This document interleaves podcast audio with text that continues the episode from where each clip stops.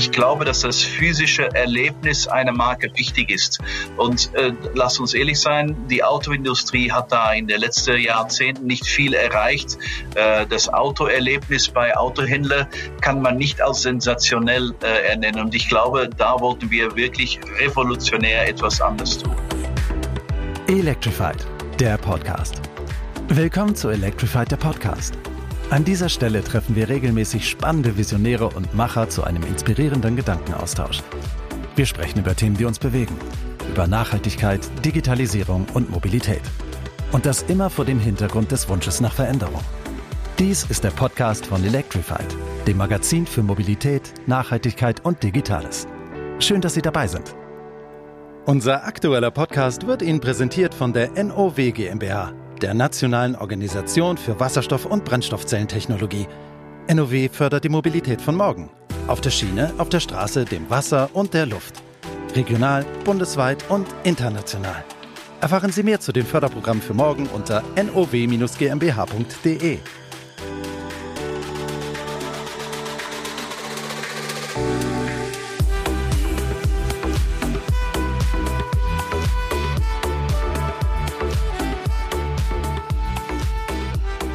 Hallo und ein herzliches Willkommen zum neuen Podcast von Electrified. Mein Name ist Frank Mertens. Ich freue mich sehr, dass wir heute Alan Fisser zu Gast haben, den Chef von Lynk Co. Mit Alan Fisser wollen wir uns über Autoabos und Carsharing unterhalten und neue Mobilitätskonzepte. Herr Fisser, herzlich willkommen. Schön, dass Sie die Zeit für unseren Podcast genommen haben. Vielen Dank, ich freue mich, es freut mich sehr. Bei unserem letzten Gespräch habe ich Sie in Ihrer heimischen Küche erreicht. Das sieht diesmal äh, etwas anders aus. Wo, wo sind Sie? ich bin jetzt tatsächlich nicht mehr in der Küche, bin noch immer in Schweden, aber jetzt in unsere Link Co. Büros etwa zehn Kilometer entfernt von meiner Küche. seit, seit wann sind Sie wieder im Büro? Ja, ich bin jetzt, äh, sagen wir mal, wir, wir haben noch immer die Empfehlung, äh, zu Hause zu arbeiten, aber ich würde mal sagen, dass wir, ich bin ungefähr ja 40, 50 Prozent der Zeit im Büro. Die meisten unserer Mitarbeiter sind arbeiten eigentlich noch immer von zu Hause. Und wie stellt sich momentan die Corona-Situation in Göteborg in Schweden dar? Ist wieder ein Stück Normalität zurückgekommen? In Deutschland können wir wieder ins Lokal gehen ohne, ohne Test? So ist es hier auch. Also es war ja nie radikal hier, wie du weißt, Schweden hatte immer ein bisschen eine andere Strategie ausgewählt, das für die Leute wie ich, die hier wohnen, natürlich viel einfacher war. Aber jetzt sind sogar diese Maßnahmen viel einfacher geworden und eigentlich ist hier so gut wie alles wieder geöffnet und man sieht ja auch kaum Masken äh, in Schweden. Also es ist, ich würde mal sagen, eine beinahe wie normale Situation hier. Sie haben den Marktstand im September des vergangenen Jahres an den Start gebracht gebracht äh, mit Lynk und Co. für Europa. War das der denkbar schlechteste Zeitpunkt, eine neue Marke, eine neue Mobilitätslösung äh, auf den Markt zu bringen? Ja, es war natürlich schon kritisch, weil wir natürlich uns die Frage gestellt haben, sollen wir das jetzt verschieben oder einfach losgehen? Wir haben dann entschieden, wir lassen alles wie geplant, äh, wobei natürlich sehr viel sich geändert hat. Wir haben Clubs, unsere Clubs sind eigentlich darauf konzentriert, dass wir da auch Events organisieren und die gab es natürlich bis auf jetzt überhaupt nicht. Äh, Nichtsdestotrotz sind wir eigentlich super angenehm überrascht, dass trotz dieser Situation eigentlich unsere Ergebnisse bis jetzt weit über die, äh, ja, weit über unsere Erwartungen waren, sogar Erwartungen ohne Covid. Also das heißt, es hat eigentlich für uns äh, sehr, sehr gut funktioniert. Ich glaube, ohne Covid wäre das wahrscheinlich sogar noch besser. Ja. Sie, Sie sprechen die Ziele an. Sie hatten ursprünglich mit 9000 Mitgliedern gerechnet und per Mai sind es jetzt sogar 15.000 geworden. Äh, woran liegt es, dass die Erwartungen so übertroffen worden sind? Ja, es ist natürlich sehr schwierig einzuschätzen, wie ein neues Konzept ankommt. Es ist nicht eine neue Automarke, sondern ein Mobilitätskonzept. Sehr schwierig, da die Zielsitzungen zu setzen. Ich, wir, mit 9000 äh, haben wir uns schon Sorgen gemacht, ist das nicht zu ambitiös, vor allem weil wir bewusst auch gesagt haben, wir werden jetzt keine aggressive Werbung machen. Wir machen das low-key, Social Media und PR. Ähm, 9000 war aber auch gesetzt in einer Pro-Covid-Zeit. Also, und jetzt, ja, genau, äh, wie du sagst, äh, Frank, wir haben bis auf jetzt über 16.000 Mitglieder äh, gegenüber ein Jahresziel von 9000. Das ist natürlich, ja, für uns sensationell und ein, ja, für uns auch ein bisschen eine Bestätigung, dass tatsächlich Europa fertig ist für etwas und offen steht für etwas komplett anderes als einfach ein Auto zu kaufen. Sie sagen es gerade, 16.000 sind es sogar jetzt schon, also noch ein bisschen mehr als äh, per Mai mit den 15.000 Mitgliedern. Äh, wie sieht denn das neue Jahresziel aus? Verraten Sie mir das, wo Sie Ende des Jahres rauskommen, rauskommen wollen? Also wir hatten eigentlich äh, ge, ge, gehofft, dass wir ungefähr das Doppelte von die bis jetzige Zahl erreichen. Das sind äh, na, knapp über 30.000 war unseres, ich, wir dachten damals sehr ambitiöses Ziel. Wir haben dieses, äh, diese Zahl noch nicht äh, korrigiert in, in keine Richtung. Aber wenn, wenn ich sehe, wie das jetzt schon läuft, dann gehe ich mal davon aus, dass es möglich ist, äh, ja, mehr Volumen zu machen. Das, das Problem, womit wir jetzt kämpfen, ist, wo ist das Problem, womit jede, auch Autohersteller ist die Chip-Verfügbarkeit, die natürlich die Produktion sehr, äh, ja, sehr viel Probleme gibt am Moment. Ja. Das heißt also, äh, glauben Sie, dass sich diese Situation der Halb- oder die Halbleiterproblematik äh, in den nächsten Monaten ändern wird oder wird sie das das ganze Jahr begleiten? Die Prognosen sind ja sehr unterschiedlich da momentan. Ja, genau. Und, und ich muss sagen, ich bin da nicht der Experte. Ich, ich muss da auf Informationen rechnen von unseren, sagen wir mal, Ingenieure, vor allem äh, Zulieferanten. Und da hört man sehr unterschiedliche Meinungen. Das könnte sich auf einmal klären. Das könnte noch Monate gehen. Ich glaube, glaube, die ehrliche Antwort in meiner Situation ist, ich weiß es echt nicht. Ich, ich hoffe, dass es sich schnell klärt. Da ist extrem viel Druck dahinter natürlich, weil alle große auch Volumenhersteller, äh, Autovolumenhersteller dahinter stehen. Also ich, ich hoffe, dass es sich bessert. Aber die ehrliche Antwort ist, ich weiß es am Moment echt wirklich nicht. Sie haben eben gesagt, Europa sei bereit für ein neues Konzept, für ein solches Konzept von Lynk und Co. Woher kommen denn die meisten Kunden momentan? Das sind, glaube ich, so, so Länder wie die Niederlande, Deutschland und noch ein paar andere Länder. Können Sie sagen, wo äh, das Gros Ihrer Mitglieder momentan herkommt? Ja, also der, der sagen wir, Markt Nummer eins für uns am Moment ist Niederlande, äh, Nummer, Nummer zwei Italien zu unserer eigentlich Überraschung, weil wir da dort eigentlich noch überhaupt nichts haben. Äh, und dann ist es Schweden und dann Deutschland. Ja, Schweden eigentlich logischerweise, es unsere Heimat ist, aber Deutschland ist schon auf die vierte Stelle, wo wir auch eigentlich äh, noch nichts getan haben, bis, äh, bis auf jetzt äh, nächste Woche, wo wir dann nach Hamburg gehen. Was heißt, Sie gehen nächste Woche nach Hamburg? Hamburg, ja, wir öffnen nächste Woche äh, am Mittwoch, glaube ich, äh, unsere erste äh, Pop-up-Store, unsere kleine Club in Hamburg. Und das ist für uns eigentlich die erste Präsenz in für uns der wichtigste Markt Deutschland.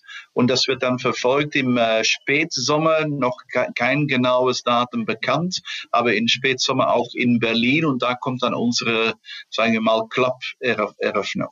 Das, das heißt also, der dritte Club, momentan haben Sie ja Clubs, äh, Sie korrigieren mich, wenn das jetzt nicht zutrifft. Antwerpen ist ein Club und nee, in, in Göteborg ist ein Club und in Amsterdam ist ein Club. Und es, genau. geht, und es geht weiter mit Berlin und Antwerpen. So ist es genau. Ja. Und äh, in Berlin gehen Sie nach Berlin Mitte. War das klar, dass Sie in so einen in Anführungszeichen Szene-Bezirk bei uns hier in, in der Stadt gehen?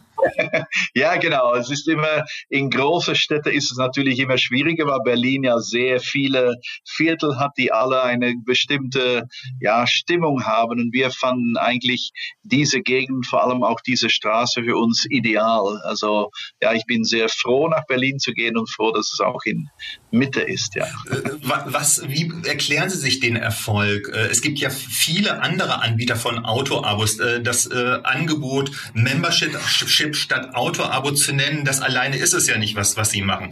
Äh, woher kommt der Erfolg? Ist es das Carsharing? Ist es die Kombination aus Carsharing und, und Membership? Ja, ich glaube tatsächlich, dass also ich bin, äh, wie du weißt, vielleicht eher skeptisch über das Abo-Konzept in Deutschland. Äh, meiner Meinung nach ist es ein Marketing-Blabla für Leasing und die Mehrheit der Abos, wie, wie, wie man das auf Deutsch, äh, in Deutschland nennt, sind für mich keine, überhaupt nicht, was wir anbieten. Deswegen auch haben wir den Namen geändert, weil meiner Meinung nach ist das, hat das nichts mit Abo zu tun, was man vor allem sieht in Deutschland, sondern Leasing. Also der große Unterschied bei uns ist erstens, dass es nur für einen Monat ist, also man verbindet sich nur für einen Monat. Zweitens, dass genau wie du sagst, man auch das Auto sharen kann und damit auch die Kosten niedriger macht. Und drittes glaube ich, dass auch das Markenkonzept, dass es einfach nicht nur Mobilität ist, sondern auch Mobilität in eine ge gewisse Ambiente, wo man auch gewisse Vorteile hat in Clubs und Events, äh, was wir auch sehr deutlich kommunizieren. Ich glaube, die Kombination von diesen drei Elemente macht der Unterschied. Wir sehen uns überhaupt nicht als eine Abo, noch als, als eine, auch nicht als eine Sharing-Marke, sondern eigentlich Kombination von äh, ja, Mobilität, Sharing und äh, ja, äh, Event und Erlebnis. Und was für Events werden denn stattfinden? Ist es wirklich nur ein klassischer Club, wo ich dann halt abends hingehe, um äh, einen Cocktail zu trinken und vielleicht Musik zu hören? Oder was ist der Ansatz in den Clubs, den ihr fahren wollt? Genau, also wir, wir haben gesagt, äh, und das tönt jetzt vielleicht auch wieder negativ und ist vielleicht nicht so gemeint, aber Autohändler, das Konzept von Autohändler haben wir gesagt, nein, das tun wir nicht. Äh, ich habe letztens gesagt, nach 35 Jahren Autoindustrie habe ich noch nie eine Familie getroffen, die am Sonntagmorgen aufsteht und der Vater sagt seine Kinder, Jungs, jetzt gehen wir heute mal zu unserem Autohändler. Also ich glaube nicht, dass es das gibt. Äh, und dann haben wir gesagt, wir wollen, dass unsere Clubs wirklich Clubs sind, wo man hingeht und sagt, komm, wir gehen da mal einen Kaffee trinken oder einen Cocktail oder ist heute Abend diese Musikveranstaltung, da gehen wir hin. Wir wollen, dass eigentlich unsere Clubs keine, sagen wir mal, Showrooms sind, wo man kauft oder hingeht zum, äh, zur Reparatur, sondern wo man hingeht, weil man Mitglied ist von dieser Marke und da einfach etwas erleben will. Äh, und das ist unsere Zielsetzung, das ist komplett anders. Ich sehe das eher als eine, ich, ich würde mal sagen, Marketing-Initiative äh, als eine Distributionsinitiative.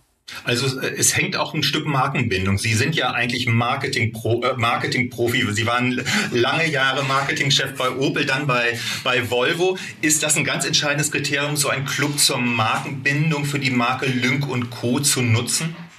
Ja, ich, ich glaube ja. Ich bin persönlich der Meinung, wir sind eigentlich vor allem eine digitale Marke. Ich bin persönlich der Meinung, dass man digital äh, nicht eine Marke wirklich äh, kreieren kann.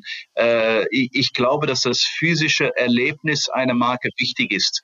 Und äh, lass uns ehrlich sein, die Autoindustrie hat da in den letzten Jahrzehnten nicht viel erreicht. Äh, das Autoerlebnis bei Autohändlern kann man nicht als sensationell äh, ernennen. Und ich glaube, da wollten wir wirklich revolutionär etwas anders tun. Wir hören ja auch, äh, weil Sie das gerade sagen, die Digitalisierung, die nimmt einen enormen Aspekt, einen Fokus ein in der Autoindustrie. Ist es trotzdem noch nicht angekommen, wie wichtig Digitalisierung für eine Marke ist? Man hört ja eigentlich die ganzen Hersteller sagen, ja, wir setzen auf Digitalisierung, wir wollen halt ein, ein, äh, ein Smartphone auf Rädern bauen. Das hat zumindest äh, vom Hören her den, den Anschein, dass sich die Kollegen in der Autoindustrie sehr bewusst sind, dass da Nachholbedarf besteht? Ja, ich glaube schon. Und ich glaube, man merkt schon, dass sich das auch entwickelt. Man merkt, immer mehr Hersteller wollen auch in der digitale Verkauf gehen, was ich meiner Meinung nach auch ein, ein Risiko ist, weil man muss schon feststellen, dass wenn das Businessmodell basiert ist auf Auto zu kaufen, es gibt noch immer sehr wenige Leute, die ein Auto, die bereit sind, 20.000 Euro auszugeben, äh, online. Äh, bei uns ist natürlich der Schritt viel kleiner, weil unsere Verträge sind 500 Euro und das man könnte sagen, das ist ein Monatsprobefahrt. Das ist eine, der, der Schritt ist viel kleiner. Also ich würde sagen, ja, Digitalisierung ist sehr wichtig, auch in der Autobranche. Aber da machen meiner Meinung nach manche Hersteller auch den Fehler zu sagen, jetzt gehen wir digital. wenn man das Businessmodell nicht äh, abändert, ist es sehr gefährlich zu sagen, jetzt können Sie unsere Autos nur online kaufen, weil ich glaube, dass da so weit steht, steht, stehen wir noch nicht, so steht der Kunde noch nicht.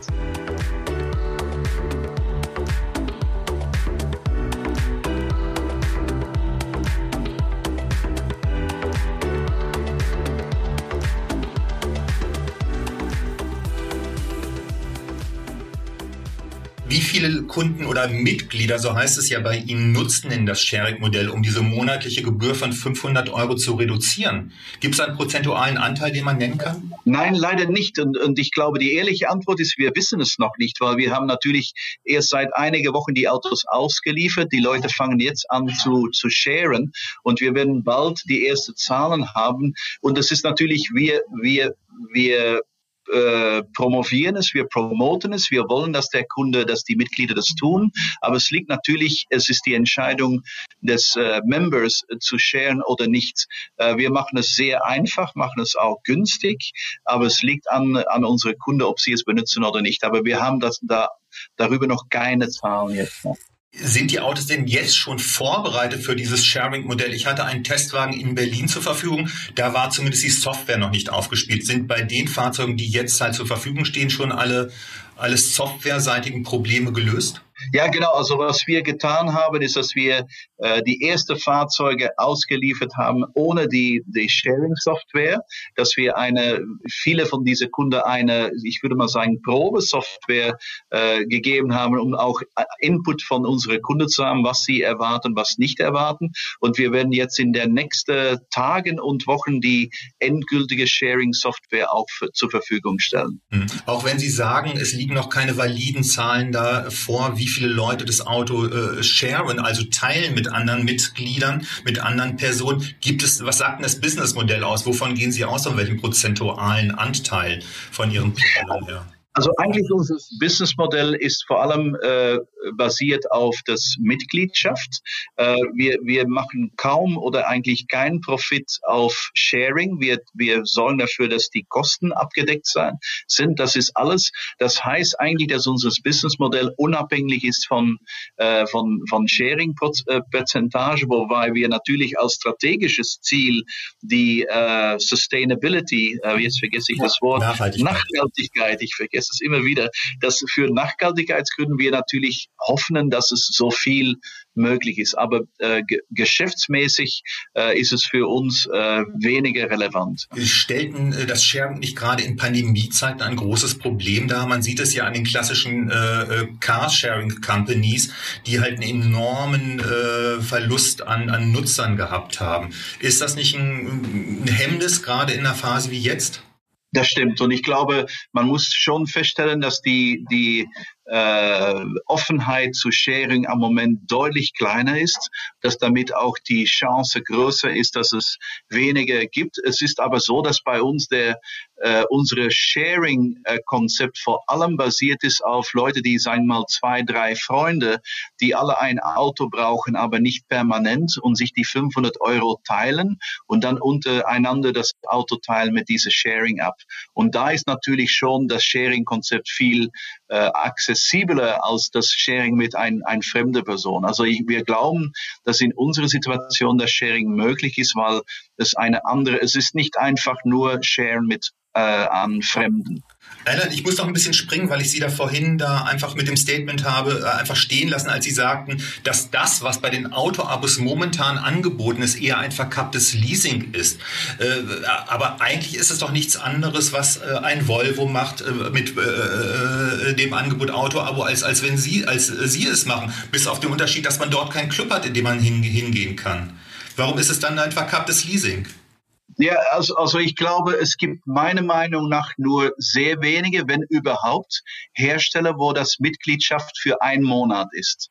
Äh, also das zum Ersten. Ich, ich weiß nicht, wie viele es gibt, aber meiner Meinung nach gibt es keinen. Äh, zweitens gibt es keinen, glaube ich, die außerhalb dieser einen Monats, nur ein Monatsfrist auch das Sharing anbieten, damit die Kosten äh, äh, reduzieren und dann den, den äh, sagen wir mal, die Lifestyle Skaleneffekt. Ich glaube, die drei Elemente gibt es keinen, aber es gibt meiner Meinung nach nicht eine Marke sogar, die nur auf einen Monat befristet ist. Und wir sehen, dass vor allem in diese neue Kunde, in diese Kunde, die bereit sind, etwas Neues zu tun, dass es, dass die bereit sind, viel Geld auszugeben pro Monat, aber dass die nicht bereit sind, sich zu kommittieren für fünf, sechs, sieben, zwölf Monate, fünf Euro zu bezahlen, weil sie überhaupt nicht wissen, was passiert die nächsten zwei Monate oder sechs Monate. Ich möchte noch einen Moment beim Sharing bleiben. Und äh, ist es nicht ein Problem, die Haftungsgründe oder bieten Sie dann ein spezielles äh, Insurance-Paket, Versicherungspaket an? Was passiert beispielsweise, ich share das Auto und äh, der Bekannte macht einen Unfall? Das ist ja für die Versicherung nicht ein ganz einfacher Fall. Wie ist sowas halt halt geregelt bei Ihnen? Ja, also das Gute ist, dass Sharing natürlich jetzt mehr und mehr akzeptiert ist und, und sagen wir mal normal geworden ist in, in der heutigen Zeit.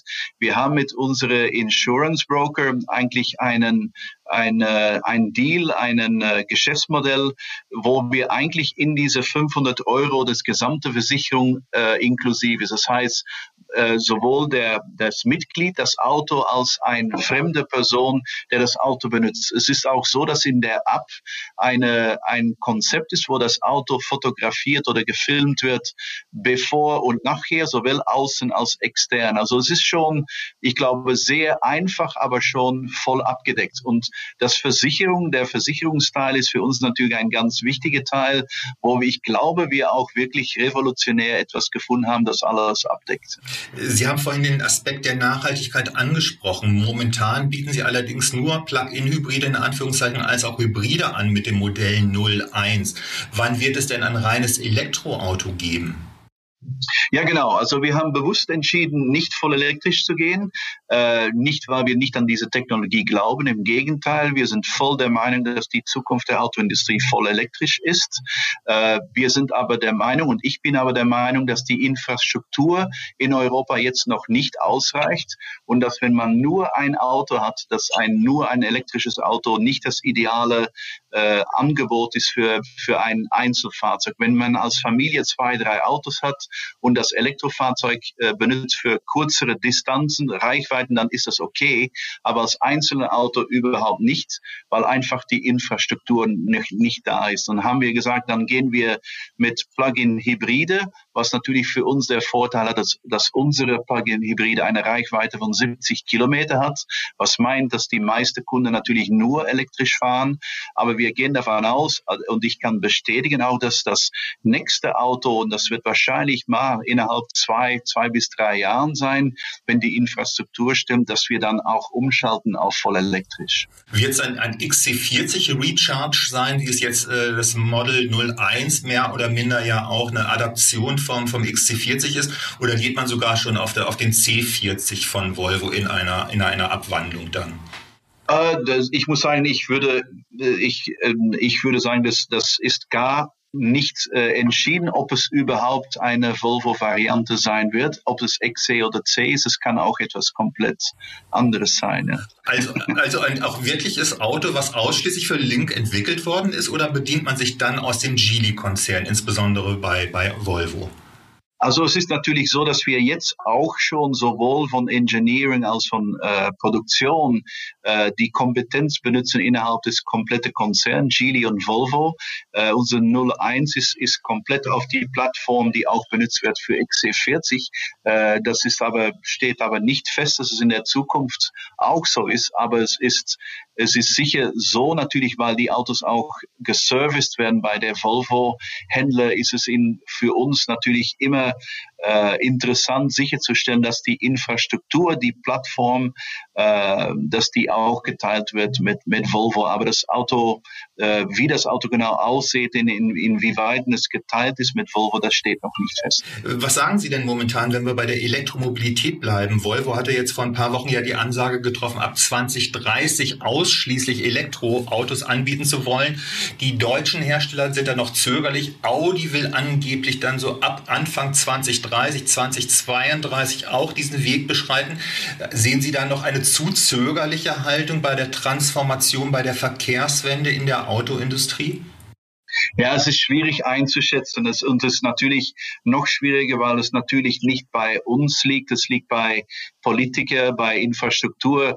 Ähm, also wir haben da, wenn wir solche Statements machen, dann wird kaum darüber geredet, weil wir natürlich noch sehr klein sind. Aber ich gehe mal davon aus, dass wir bevor 2030 nur elektrisch sein werden. Also äh, das ist schon meine, ja, meine Sehensweise. Aber als alter Automann, der ja seit Jahrzehnten, ja seit Jahrzehnten in der Branche ist. Äh, äh, ich stelle Sie einfach mal vor diesem Hintergrund die Frage und nicht als, als Lynk und Co-Chef jetzt. Sind Sie überrascht, dass sich gerade die deutsche Premium-Konkurrenz und die deutschen Hersteller so viel Zeit lassen bei der Transformation? Äh, ja, ich muss jetzt aufpassen, was ich sage, aber ich glaube, äh, es, es, ich war schon überrascht, dass die Deutschen eigentlich die Elektromobilität äh, verpasst haben am Anfang und sehr, sehr spät dabei waren. Äh, und jetzt, jetzt natürlich passiert sich äh, einiges und das wird dann natürlich auch die ganze Markt Deutschland beeinflussen und auch Europa. Aber äh, die deutsche Hersteller waren natürlich sehr spät dabei und ich, ich, ja, ich war überrascht.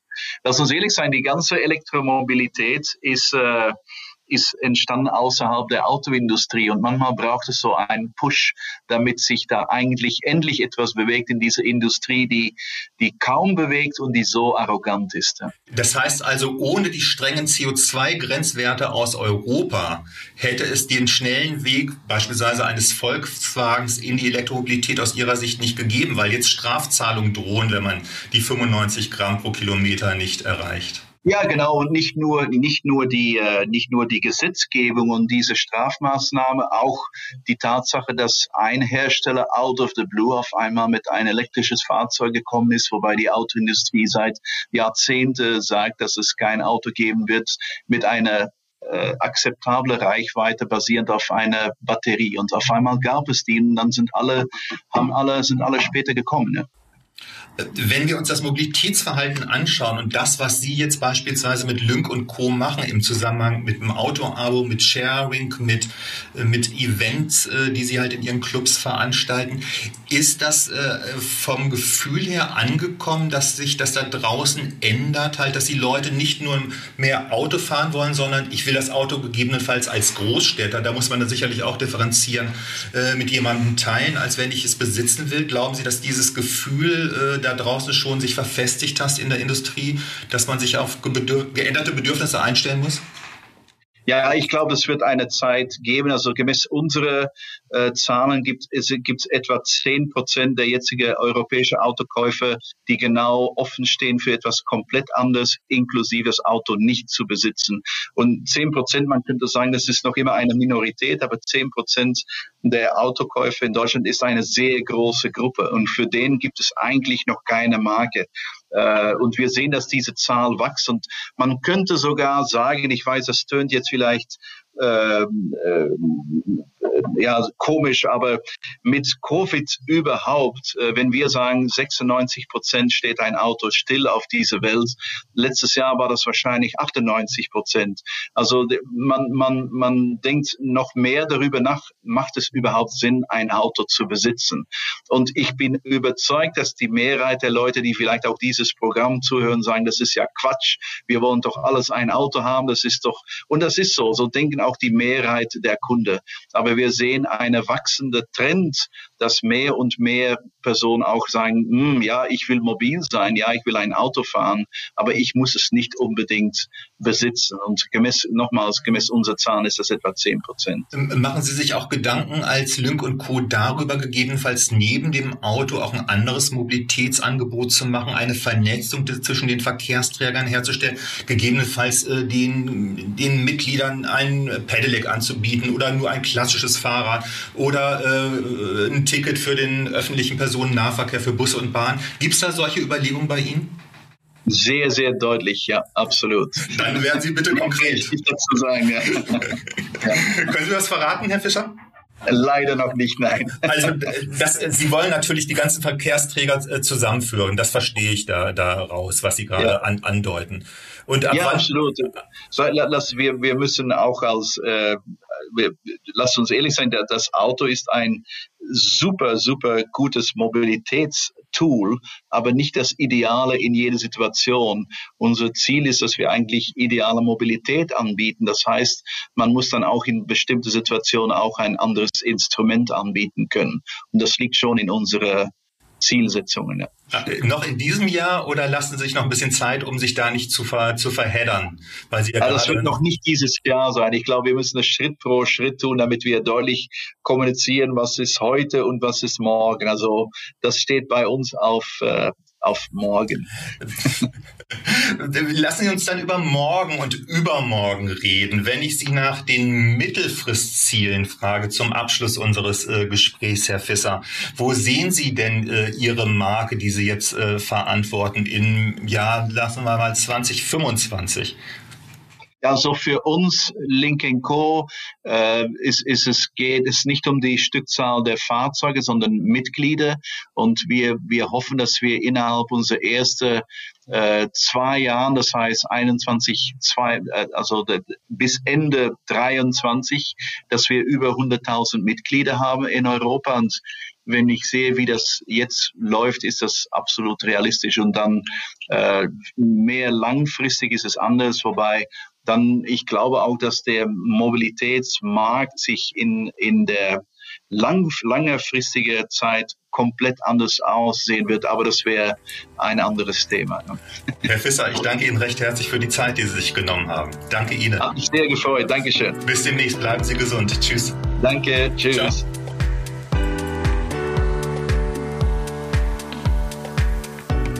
Vielen Dank für Ihr Interesse an Electrified, der Podcast. Sie finden uns auf Spotify, Apple Podcast, Google Podcast und natürlich auf unserer Webseite electrifiedmagazin.de.